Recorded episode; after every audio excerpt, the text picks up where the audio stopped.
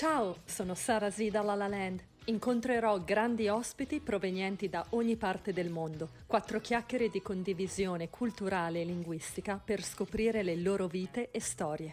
Enjoy!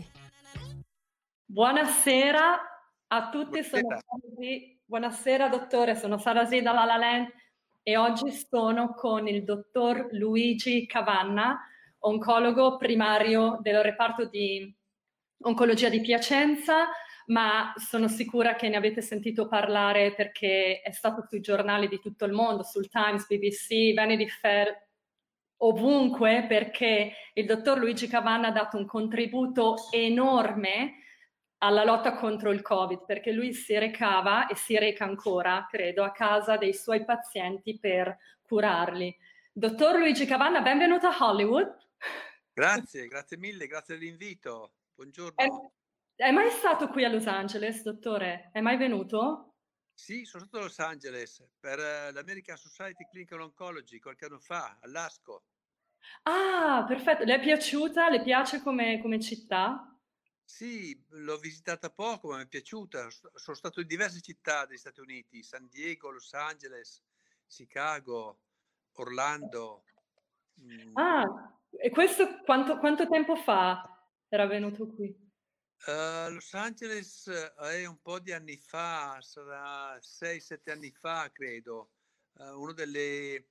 Perché l'ASCO prima, che è l'American Society Clinical Oncology, sì. eh, si spostava di città in città e poi negli ultimi anni l'ha sempre fatta a Chicago perché è lì che c'era più un uh, congress center che accoglieva migliaia e migliaia di persone, eh, 30.000, 40.000 medici da tutto il mondo. Oh, quindi è stato anche a Chicago, ha partecipato anche lì lei? Più, più di una volta, tutti gli anni, l'ultima volta l'anno scorso, del 2019, ormai sono circa dieci anni che viene sempre fatto a Chicago, proprio per, la capacità di accogliere tantissimi medici da tutto il mondo. Sì, beh, potremmo infatti parlare molto di più della sua opinione sull'America, però non, non addentriamoci ora, altrimenti sarebbe un'altra chiacchierata. Come sta in questo, in questo periodo, dottore? Lei e la sua famiglia, tutto bene? State bene? Sì, no, grazie, bene. Piacenza, sì. per fortuna, nella prima parte della pandemia, a marzo, aprile, è stata davvero una tragedia, ma poi ci siamo riusciti ad organizzarci e adesso, pur essendo il problema molto rilevante, però è sotto controllo. Però è ancora come a marzo, no, non è come mar- a marzo, vero? La situazione no, Covid in questo... Adesso non è come a marzo, almeno da noi. Potremmo dire che in Italia i territori più colpiti nel mese di fine febbraio, marzo, aprile sono quei territori che si sono organizzati meglio anche come risposta poi di cura per i malati e anche come organizzazione eh, siamo riusciti quindi a gestire meglio la, la, la, l'attuale sì. situazione. Come, come, vi state gestendo ora, cioè rispetto a prima? Com'è allora, l'organizzazione ora? Perché lei ha detto siamo, siamo più pronti. Come sì. state affrontando questa ondata?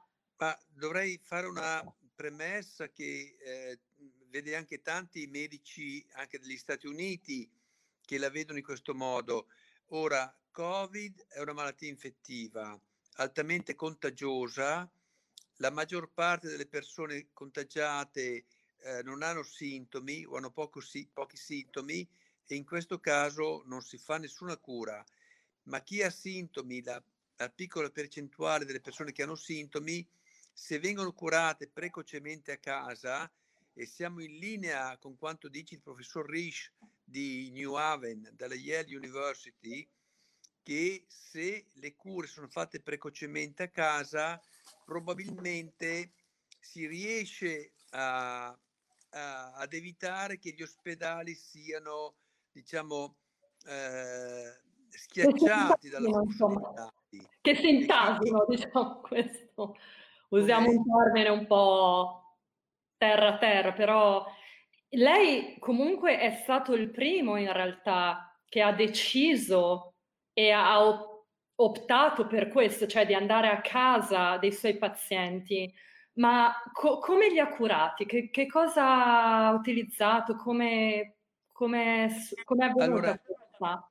Noi abbiamo fatto questa osservazione, ma che è condivisa, condivisibile penso in tutto il mondo, che tutti i malati di Covid che arrivano all'ospedale, che arrivano al dipartimento di emergenza, tutti hanno una storia alle loro spalle di eh, giorni e giorni e giorni, settimane di febbre, tosse, mancanza d'aria, poi la mancanza d'aria diventa insopportabile, c'è, c'è la chiamata di emergenza si arriva al dipartimento di emergenza. Quindi abbiamo detto perché non intervenire prima, visto che è una malattia infettiva. E allora noi abbiamo organizzato delle unità mobili che vanno a casa del malato. Io sono stato uno fra i primi, proprio personalmente. Eh, infatti, insieme, sì. insieme all'infermiere che è, è, il nostro caposala del, del reparto di oncologia, ad andare a casa dei malati per poter fare i tamponi, le ecografie del torace per dimostrare la polmonite con l'ecografia che con un ecografo portatile e lasciando direttamente i farmaci. Diciamo che nei primi tre mesi della pandemia, quindi marzo, aprile, maggio, avevamo diversi farmaci a disposizione, fra cui un farmaco che nominarlo oggi si fa per... No, infatti volevo, volevo, proprio andare lì su quello, sul nome del farmaco. La famosa, la famosa... La famosa, potremmo cambiarle nome, forse l'abbiamo accettato di più, ma, ma si chiama idrossiclorochina. Questa idrossiclorochina che sembra quasi un nome da, da scomunicare, però do, somministrata a basse dosi per sette giorni, nella nostra esperienza, la mia personale, ma che è condivisa da altre centinaia di medici, quindi abbiamo curato migliaia di pazienti, può cambiare la prognosi. Se mi permette, tutti gli studi, ora entro proprio nella parte scientifica, perché io sono abituato a fare ricerca clinica e partecipare agli studi randomizzati di fase 2 o di fase 3, sì. ecco, tutti gli studi che hanno evidenziato che l'idrossiclorochina non funziona sono studi fatti in malati ospedalizzati, che è un setting di pazienti diverso da quelli che vengono curati precocemente a casa. Sì, cioè quelli che oramai non c'era, diciamo, erano arrivati in ritardo con uh, a prendere l'idrossiclorochina, però uh, lei parlando di, di, questa medicina vorrei sapere come, come ha scoperto che l'idrossiclorochina e tra l'altro ho letto ha utilizzato, mi dica se sbaglio, un altro, un'altra medicina che è un antivirale che cura l'AIDS e anche l'artrite reumatoide, il, il Rezolsta sì. Questo, lei ha fatto una combinazione di, di, queste due medicine, ma come è arrivato a pensare che questa combinazione avrebbe potuto prevenire l'aggravarsi del Covid? Ma guardi, la risposta è semplice, perché io non sono un autodidatta, sono un medico, ma che usa delle categorie scientifiche. Nel marzo 2020 Relzosta e idrossiclorochina era nelle linee guida del nostro oh. paese, era nelle linee guida della Società Italiana di Malattie Infettive Tropicali ed era ammesso dalla nostra regione e dalla nostra azienda sanitaria come era ammesso in tutta Italia. Quindi era un protocollo ammesso dal, dallo Stato italiano. Quindi noi non ci siamo inventati nulla, abbiamo mm. applicato le regole certo. semplicemente. Sì, sì, quindi tramite delle ricerche, perché avete nei vostri ospedali dove lei lavora ci sono dei ricercatori che stanno continuando a studiare il Covid o nuove medicine, immagino. O... Sì, certo, noi adesso dovremo partecipare ad un protocollo che eh, è stato prodotto dallo Spallanzani che, che permette l'utilizzo degli anticorpi monoclonali utilizzati anche precocemente a domicilio, ma vorrei eh, ricordare con molta semplicità e pragmatismo che più il farmaco è semplice, di facile somministrazione, con effetti collaterali contenuti e se è efficace, è un farmaco fondamentale per essere utilizzato precocemente. È ovvio che eh, dobbiamo avere degli studi randomizzati di fase 3, ma attenzione che Covid non è una situazione ordinaria, ma è una situazione straordinaria. Quindi dobbiamo dare risposte di tipo straordinario, Quindi lei dice regole che... ordinarie. Sì, lei parla di fase 3 per cui sta confermando, nella sua opinione, che ci sarà una terza ondata, vero? Ci sarà, arriverà forse. Eh, gli studi di fase 3 sono studi eh, di, diciamo, di ricerca di un, di, di un, che hanno una certa eh, categoria, che, apparte- che appartengono ad una certa categoria. La terza ondata è un concetto diverso e è molto verosimile che possa arrivare. È per quello che dobbiamo essere pronti con delle medicine da usare precocemente, perché è ovvio che il vaccino tutti ci speriamo, ma chi si ammala a dicembre, a gennaio, a febbraio, probabilmente certo. anche a certo. marzo, ha bisogno di medicine da poter, da, da poter utilizzare presto.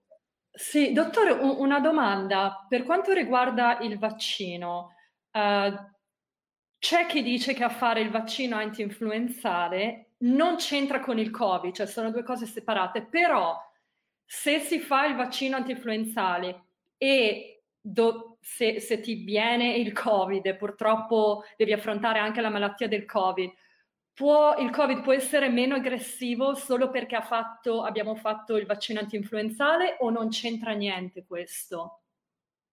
Ah, questa è una bella domanda.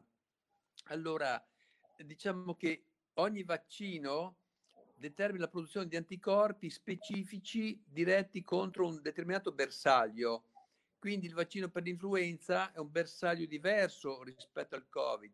Tuttavia, esiste in natura la cosiddetta cross reazione.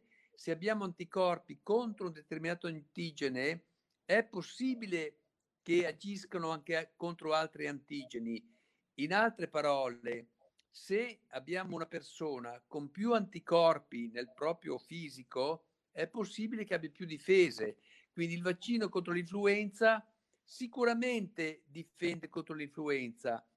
Difende contro il Covid? Non lo sappiamo, ma intanto difende contro l'influenza e forse se il Covid ha degli antigeni simili a quello dell'influenza potrebbe agire anche su quel versante ah. ma sicuramente agisce contro l'influenza e contro questo permette intanto la diagnosi differenziale.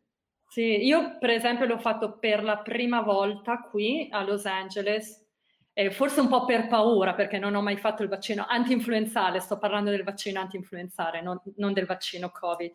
Un'altra, certo. un'altra cosa che uh, mi, mi incuriosisce, se lei ha mai avuto dei pazienti che già prendevano l'idrossiclorochina perché soffrivano di altre patologie. Questi pazienti quindi se già prendevano questa medicina non venivano, non potevano contrarre il Covid se già prendevano l'idrossiclorochina?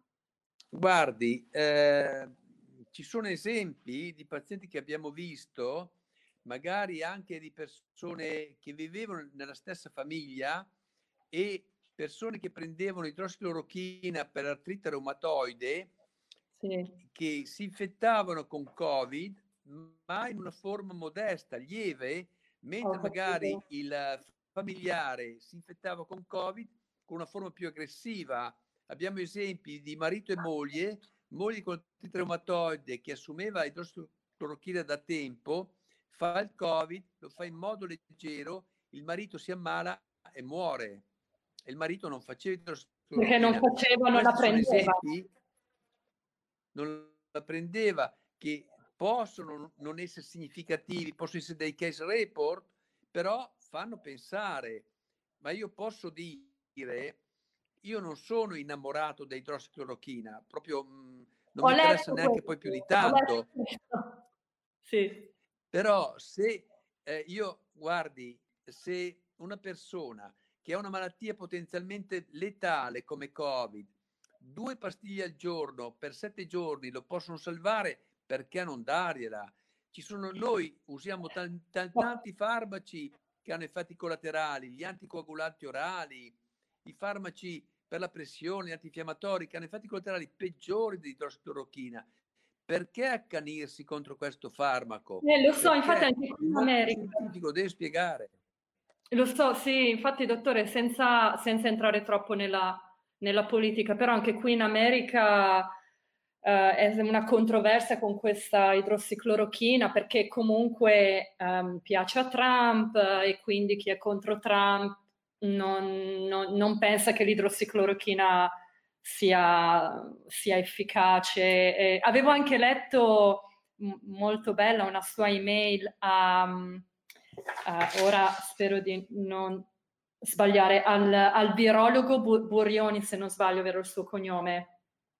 Vero, ho letto, ho letto, questa email stupenda perché lui dice che invece l'idrossiclorochina non funziona e non è efficace. Cioè ci sono pareri contrastanti, però come dice lei, se comunque lei ha visto più di 300 pazienti, ha curato tutte queste persone e sono rinate e questa medicina fa rinascere per un periodo limitato, poi non, lei non sta dicendo di prenderla per mesi o anni, come tra l'altro medicine più pesanti come antidepressivi che potrebbero causare certo. forse, non lo so perché neanche io no, non sono, uh, sono forse un po', tra virgolette, ignorante in termini di medicine eh, scientifiche, però perché no, se è un periodo limitato, la, la cosa che mi, mi, fa pensare è che i suoi, alcuni suoi pazienti o in generale le persone colpite da Covid aspettano l'ultimo minuto, cioè quando, quando proprio non possono più respirare. Invece,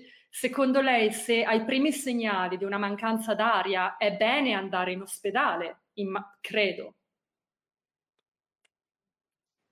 Secondo me è, è bene cominciare una cura precoce a casa, perché guardi Sara, tenga conto questo, perché è un punto che non viene trascurato, dobbiamo notarlo. Allora, tutti sono d'accordo che chi muore di Covid, la maggior parte hanno più di 80 anni. Primo punto. Lei immagini che una persona di 80 anni viene ricoverata in ospedale non è più a contatto con i suoi familiari perché non possono vederlo, viene visitato da persone mascherate senza un volto, queste persone si disorientano, il, il malato anziano ricoverato, cioè di per sé, si disorienta, non mangia più, non beve più, perde la testa, gli diamo dei calmanti è l'inizio della fine. Non ne parlano certo. questo né i medici né i media ma le persone anziane ricoverate spesso eh, si disorientano e sono e forse dei perché... Quindi, sì. Intendo, forse il Covid... dovremmo cercare di curare, di curare a casa il più possibile queste persone, curarle precocemente, subito, nelle prime 24-36 ore. Allora lì si cambia l'andamento della malattia. E questo certo. davvero il punto cruciale, perché questa malattia qui fa troppi morti. Non dobbiamo tollerare tanti morti. Sì, infatti, ehm, chissà, mm, avevo un'altra domanda, ma forse è una domanda che è stata discussa a tempo, come è nato questo Covid ancora? Io sono un po' confusa, ancora non ho capito dicono che viene dalla Cina, non, non, non, si capisce bene come mai è arrivato questo virus letale, che sembra un film, sembra proprio il, il virus, quello del, del film con, c'era stato un film con Robert Dustin Hoffman, se non sbaglio, o The Stand, il film di, di ora una serie televisiva di Stephen King. Stavo guardando un episodio l'altro giorno e ehm, in italiano il titolo del libro è L'ombra dello scorpione. L'ho guardato e ho detto, mamma mia, questo è un film, è una serie televisiva, ma è la nostra realtà. Come siamo arrivati nel 2020 a, a, viver, a vivere questa situazione? Comunque, forse sarebbe una, una, risposta un po' lunga da dare, da dove è arrivato questo Covid. È vero, però non possiamo non osservare che ha messo in ginocchio le economie occidentali, l'Europa, gli Stati Uniti. Abbiamo comunque molti più morti che non in Oriente, quindi dobbiamo fare una riflessione su questo. Abbiamo più morti che in Giappone, che in Vietnam, che in Corea del Sud. Quindi dobbiamo riflettere dove abbiamo sbagliato, do, che cosa è successo. Se non facciamo questa riflessione non ci facciamo del bene, ma in modo molto laico e molto pragmatico. Sì. Però già Abbiamo questa riflessione... in Occidente, eppure in Occidente... Sì, scusi, arriva un po' indifferita la comunicazione. La... Mi dica, mi dica. Sì. Ecco. Sì. No, dicevo, abbiamo in Occidente molti morti che non in Giappone, Corea, Vietnam addirittura, e quindi qualcosa non ha funzionato nelle nostre, nelle nostre strategie di medicina. E almeno in, in Europa, Italia, Francia, Spagna, si è molto concentrato sugli ospedali, quando invece credo, ma in parte si, si sta dimostrando, che la cura dove essere sul territorio, cioè a casa, come dice Risch della eh, New Haven University di, eh, di Yale, eh, sì. c'è un fondamentale bisogno di cure a domicilio del Covid. Se non facciamo questa strategia perdiamo. Infatti lei, essendo stato uno dei primi ad aver iniziato, anche l'India già sta adottando questo metodo ho visto un servizio e parlano di lei in India, dottore. lei l'hanno, l'hanno, sì, l'hanno sì, proclamata, l'hanno proclamata, dottore, l'hanno proclamata Piacentino dell'anno, ma io invece di Piacentino cambierei con uomo, uomo dell'anno, perché Piacentino eh, mi, sembra, mi, sembra, forse un po' limitato. Un'altra, un'altra cosa eh, che mi ha fatto pensare guardando il suo video Amarsi un po', che consiglio di vedere e guardarlo su YouTube, lei ha detto quando si cura un paziente a casa, nella decisione si è soli.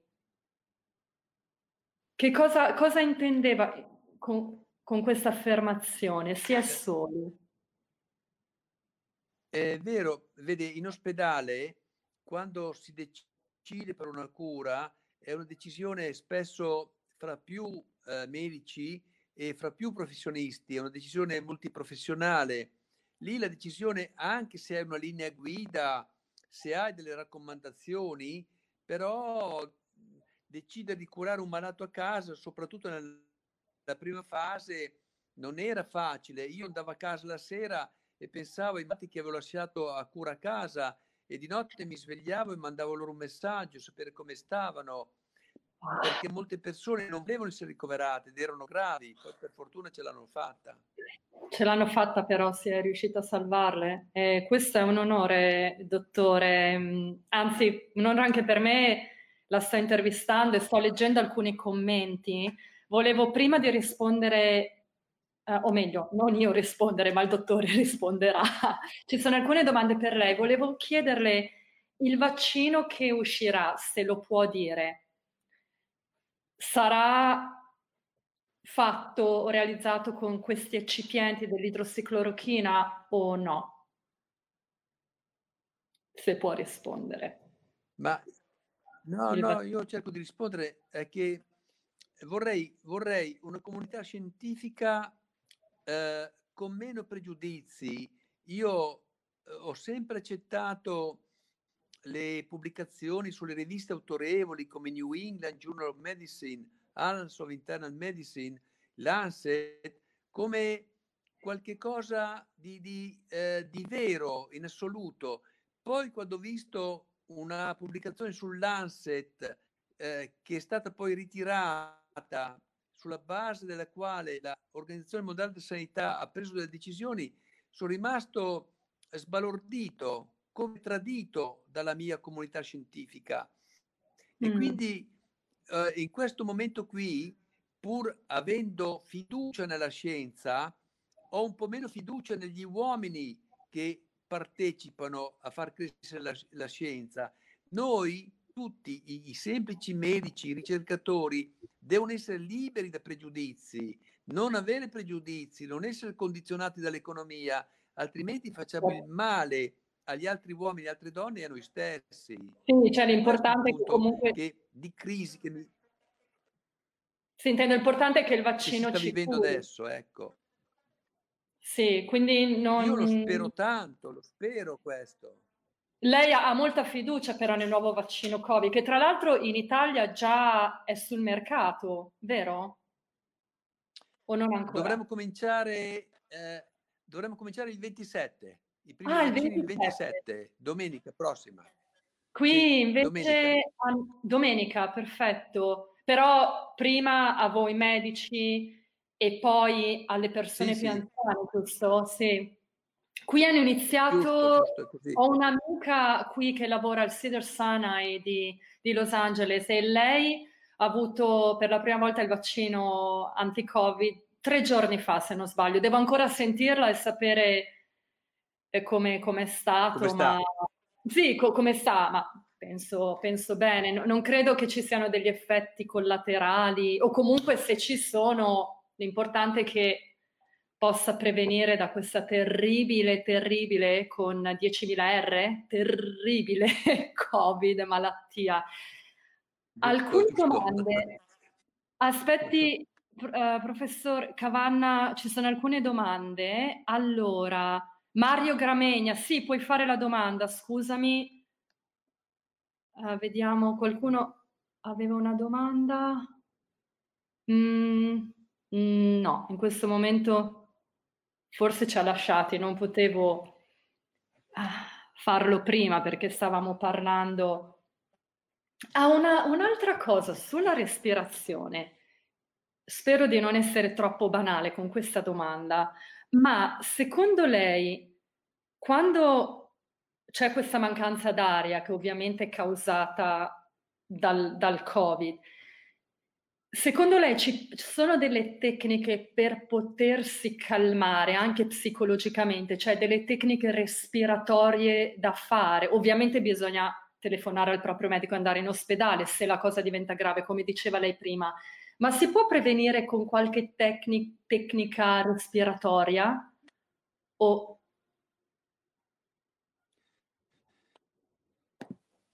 Da un punto di vista, diciamo, mh, mm, delle conoscenze scientifiche si può forse applicare le tecniche di yoga, ma la cosa importante che abbiamo avuto noi come miglioramento a casa era una cosa non tanto di tecnica, ma avere l'ossigeno a casa, avere la possibilità di eh, alle persone che avevano mancanza d'aria di cominciare a somministrare l'ossigeno e la saturazione passava da 93, 92, che era un momento critico, a 94, 96, 97 di saturazione dal dito con eh, il saturimetro e quindi questo sì. già era di molto aiuto. Noi il saturimetro è quello che... Il saturimetro sì, è quello, sì, ho visto certo. che si mette... Mm, all'inizio pensavo fosse un termometro. Pensavo fosse un termometro, poi ho detto no, deve essere... Qua... Scusi? Sì, sì, mis- ho... misura l'ossigeno e la frequenza cardiaca.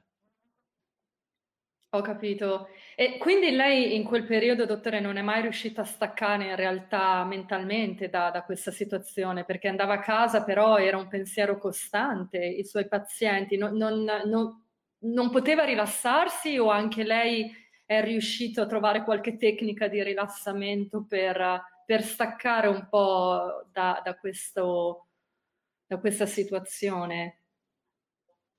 Ma guardi, il, per me la migliore non era una, una, tecnica tanto, ma era di leggere. Eh, oggi è molto facile, oggi anche a marzo era molto facile eh, leggere le ultime ricerche pubblicate dai cinesi, perché loro l'avevano fatto prima di noi, Covid, e quindi eh, cercavo, io guardi, la mia vita era questa, durante la giornata si lavorava tantissimo, alla sera si crollava, io alle nove, nove e mezzo di sera mi addormentavo praticamente, verso le due di notte mi svegliavo e passavo un po' in rassegna i malati che avevo visto e a quelli più sì. critici mandavo un messaggio e guardavo la letteratura delle ultime pubblicazioni dei colleghi cinesi, dei medici cinesi, se c'era qualche novità, qualche fattore che cosa di rischio, qual, qualche cosa fattore di risposta. E che cosa ha scoperto da, questa, da queste letture? Che cosa ha scoperto da queste letture dei nostri amici cinesi? Da queste letture, da queste, da queste letture si capiva intanto, oh, mi sono reso conto quanto era importante usi, utilizzare l'eparina precocemente, perché molti malati formavano delle tromboembolie, o quanto era importante la classificazione eh, in diversi stadi di Covid, dalla forma sintomatica, dalla forma mild alla forma severa, alla Grazie. forma critica, quindi riuscire a, ad avere una, una, classificazione, una stadiazione della malattia, anche che aveva un significato poi di prognosi. Sì, scusi, l'eparina... Eh, quando era... Che, che, tipo di medicinale è l'eparina? Ha menzionato ora l'eparina, che cosa, qual era la sua funzione? L'eparina è una medicina che viene somministrata eh, per via sottocute o intramuscolo e ha un effetto anticoagulante. Tiene il sangue più liquido, tiene il sangue più fluido, perché molti malati con Covid andavano in tromboembolie, quindi la causa di morte spesso erano tromboembolie, degli emboli che andavano al polmone, non soltanto l'infiammazione del polmone. E quindi l'eparina abbiamo cominciato a utilizzarla precocemente a casa, con due punture al giorno. Ho capito. E dottore, come spiega però le persone che non hanno mai avuto dei precedenti o delle altre malattie e comunque hanno avuto il Covid, come anche persone giovani. Da cosa è dipeso secondo lei quello?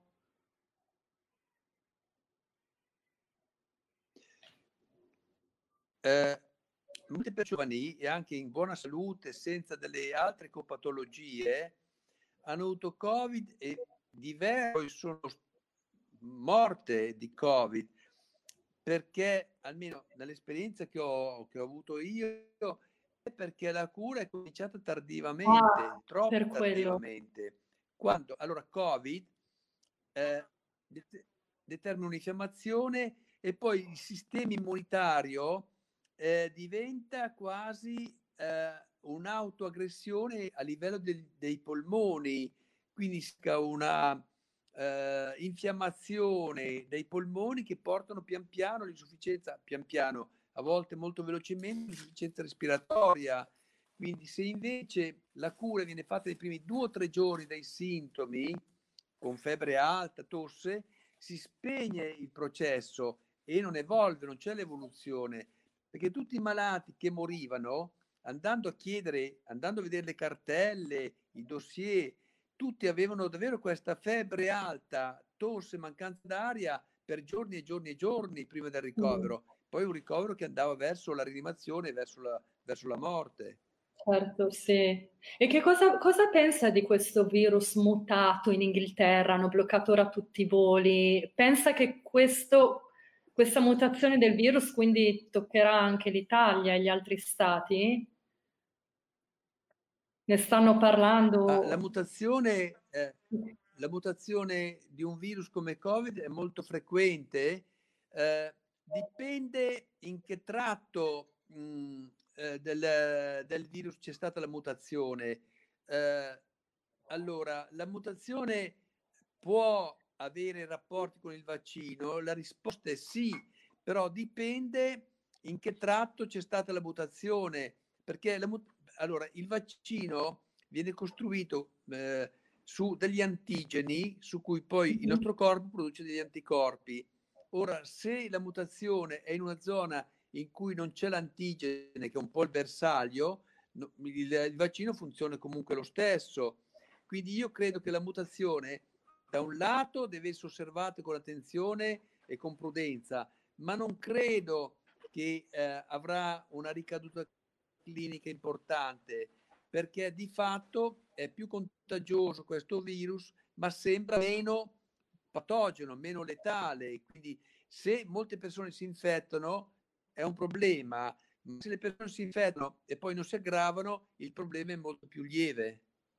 Sì, che prima di lasciarla andare, se qualcuno ha una domanda per dottor Luigi Cavanna, prego, chiedetemi perché mi ha già dedicato 35 minuti, voglio lasciarlo andare a riposare. Ci sono state sulla CNN seguo delle, delle interviste di, di persone, di, di dottori o infermiere hanno parlato dicendo ho curato dei pazienti e questi pazienti non volevano credere che era Covid e fino all'ultimo non ci hanno creduto. Lei che cosa vuole consigliare o dire a chi vive qui in America dove il Covid è stato politigi- politigi- oh! non posso dire questa parola, comunque dove il Covid ha, ha avuto comunque un'impronta politica più che altro, ha un consiglio ma tutti tendiamo, è umano, cercare di nascondere qualcosa che è negativo per noi. Ci sono persone che hanno il cancro e vogliono non sapere di avere il cancro o vogliono cambiarci nome, però se c'è questa malattia qui eh, la dobbiamo cercare di affrontare nel modo migliore, quindi negare l'evidenza non, non aiuta nessuno mandare la polvere sotto al tappeto, prima o poi la polvere si accumula. Io la ringrazio enormemente di cuore per il tempo che ha dedicato a me e a chi ci ha ascoltato. Altri commenti? Scusi. Marco Ferrari, Alessandra, grazie, grazie a tutti per esservi collegati con noi. Grazie mille, dottor Luigi Cavanna, Piacentino dell'anno, dell'anno e grazie per il suo forte contributo, per la sua umanità e il suo cuore. Grazie mille. Grazie. La saluto. Grazie Un abbraccio da Los Angeles. Sì, auguri buone vacanze. Arrivederci. Arrivederci, grazie. Vi aspetto presto con un nuovo guest e una nuova storia. Join me. Baci e abbracci. Sarasela La Land.